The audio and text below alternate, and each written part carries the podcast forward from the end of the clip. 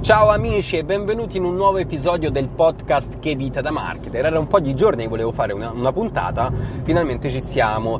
Ehm, allora, allora, volevo parlare con voi di vari argomenti. Uno di questi è il software di automation marketing. Ehm, dopo un po' di tempo mi sono finalmente deciso e eh, sono passato ad Active Campaign. Immagino che nessuno di voi conosce questo software. Ragazzi, tutti dicono veramente ha un passo in più, una marcia in più e che vi devo dire è effettivamente così. Um, io ho utilizzato vari software, ho utilizzato MailChimp nelle sue varie versioni, ho utilizzato GetResponse, però ActiveCampaign secondo me eh, ha veramente un qualcosina in più. Eh, mi dispiace di aver abbandonato GetResponse tra l'altro perché avevo scommesso molto su questo software, eh, tant'è che avevo fatto anche una puntata a riguardo e dicevo insomma che avevano fatto un ottimo lavoro. Rimango di quest'idea, nel senso che hanno fatto un ottimo lavoro, però secondo me ultimamente ehm, hanno messo troppa carne sul fuoco. Eh, stanno implementando delle funzioni nuove di autofunnel, Facebook Ads, remarketing avanzato, XYZ, ma eh, secondo me si stanno perdendo un po' in quello che è eh, in quella che è l'user experience, eh, non l'user, la user experience Ehm, perché per quanto riguarda i, alcuni fondamentali come quelli della velocità di caricamento, il design, secondo me non ci siamo. Eh, uno dei difetti che avevo, difetti secondo me, eh, parliamoci chiaro, che avevo riscontrato all'epoca era quello riguardante il design eh, delle landing page, la possibilità di costruire dei moduli di un certo tipo, un problema che secondo me è rimasto.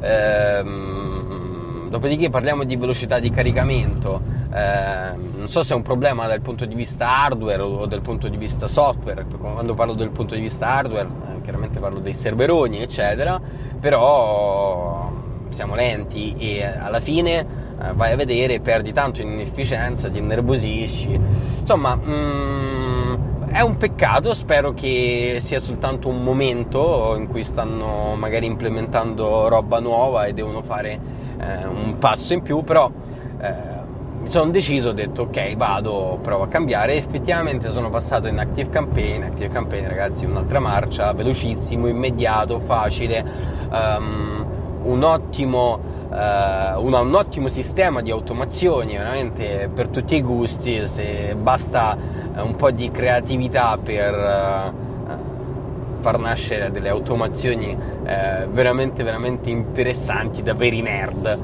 E, e, nulla insomma sto continuando a testarlo e mm, vedremo vedremo. Però diciamo che se il buongiorno si vede dal mattino uh, sono, sono, soddisfatto. Ah un'altra cosa tra l'altro per cui ho storto un po' il naso questo riguardo eh, GetResponse è che hanno fatto un, un, passaggio in cui hanno modificato il pricing e praticamente nella versione eh, base eh, non, ti, non, ti, danno eh, nemmeno le automazioni, eh, la base che avevo prima, eh, intendiamoci. Ti limitano su alcune automazioni, quindi alla fine ho fatto un attimino un calcoletto e vai a vedere che ti costa uguale insomma Active Campaign Get Response però secondo me ripeto dal punto di vista del valore in grado eh, di generare Active Campaign sta un passo avanti. Eh, tra l'altro eh, ho deciso di accedere a, ad Active Campaign tramite ehm, diciamo la, il distributore italiano Active eh, Powered che eh, sicuramente per chi ascolta i podcast, i podcast italiani soprattutto, eh, sa che Active Power insomma, il distributore ufficiale di Active Campaign, anche perché fanno continuamente attività di sponsorizzazione eh, su tantissimi podcast famosi. E, e, nulla, quindi vediamo, vediamo, che cosa scappa fuori da, queste, da questa nuova attività. Tra l'altro a questo punto credo proprio di far passare anche eh, l'azienda cui lavoro questo punto direttamente ad Active Campaign e per lasciare anche a lei eh, get response niente di personale eh, ragazzi eh, la user experience le funzionalità i features e il valore alla fine devono avere la loro, c'è niente da fare. Quindi spesso magari siamo lì e cerchiamo di risparmiare qualche decina, in alcuni casi qualche centinaia di euro, però poi bisogna mettere eh, sulla bilancia le due cose, quindi il risparmio e il vantaggio eh, che tu potresti avere da adozione magari di un software un po' più costoso e fare una valutazione precisa. Allora, un'altra cosa di cui volevo parlarvi eh, è che ehm, mi ero disintossicato per un periodo da Audible, nel senso che ehm, avevo l'abbonamento soltanto che per un periodo eh, non avevo tempo di usufruire mm, perché mi dedicavo magari a moltissimi podcast interessanti.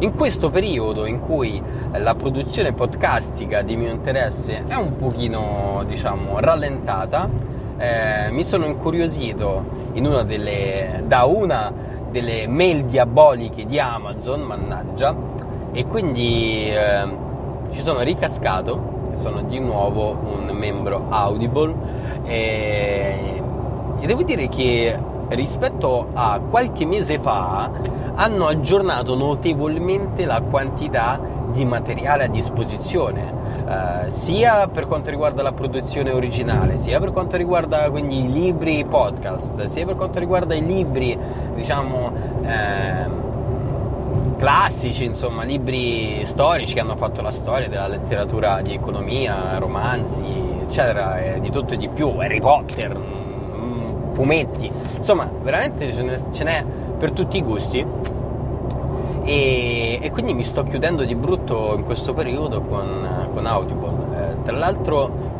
ho terminato eh, una biografia molto carina su Jeff Bezos, veramente, veramente bella. Devo dire che eh, la forma biografica, quindi del libro biografico, è ancora più fruibile eh, rispetto magari ad altri contenuti eh, su Audible e nulla, eh, penso comunque che l'audiolibro ehm, ha dei margini di crescita veramente impressionanti, eh, anche se personalmente parlando eh, distinguo l'audiolibro eh, in più tipologie. C'è l'audiolibro che ti intrattiene, ehm, che diciamo è un contenuto eh, fruibile ehm, immediatamente, molto più facilmente rispetto ad altri. Poi c'è l'audiolibro un po' più tecnico e lì eh, se tu eh, veramente vuoi che ti rimanga qualcosa è un po' più difficile eh, fruire di questi contenuti. Intendiamoci, se ti metti concentrato, quindi magari a prendere appunti e ascoltare questo audiolibro, sicuramente ehm, ha insomma dei, dei, concetti che ti rimangono e anche in modo molto chiaro e esaustivo. Certo, se tu ascolti un audiolibro tecnico mentre cucini la pasta, eh, porti a spasso eh, i cani, no, oddio, forse se porti a spasso i cani, insomma, ti riesci comunque a concentrare. Comunque, in un momento in cui stai facendo altro, sei un po' distratto, ecco, è difficile che ti rimanga qualcosa. Eh, e poi, secondo me, l'audiolibro ha un valore diverso comunque rispetto al libro classico. Il libro classico eh, per me rimane eh, comunque un qualcosa di un valore affascinante, eh, rimane un qualcosa eh, che ti lascia eh, dei contenuti, per quanto mi riguarda, in maniera un po' più eh, precisa.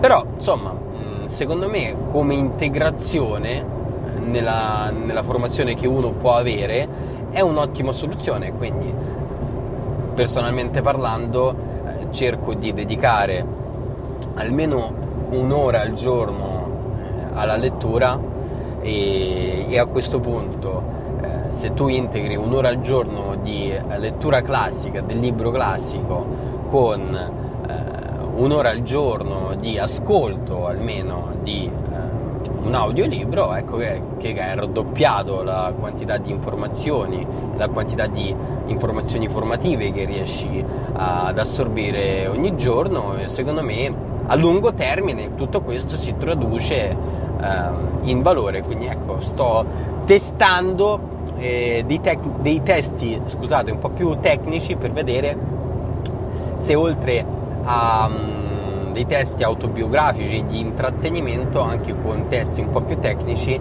eh, mi rimangono dei concetti e eh, se veramente posso trovare del valore, del valore scusate, in tutto questo.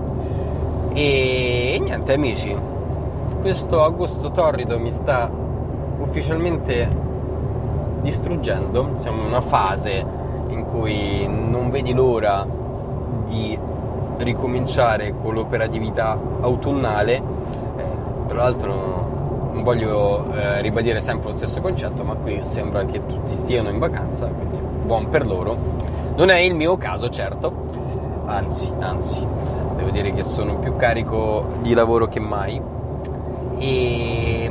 Ah, giusto, giusto, devo fare la marchettata stavo per scordare la cosa più importante, allora ehm, ho realizzato questa guida, vi dicevo nell'altro episodio, destinata al disegno di eh, buyer persona, integrando il disegno della buyer persona con la proposta di valore, perché spesso eh, questi due momenti sono separati, quindi ho proposto il mio metodo, quindi come passare dal disegno di buyer persona a al disegno della proposta di valore adeguata per questo buyer persona. Quindi se andate su www.overcommarketing.com slash eh, guida eh, troverete la guida pdf anche con template utilizzabili e eh, esempi pratici.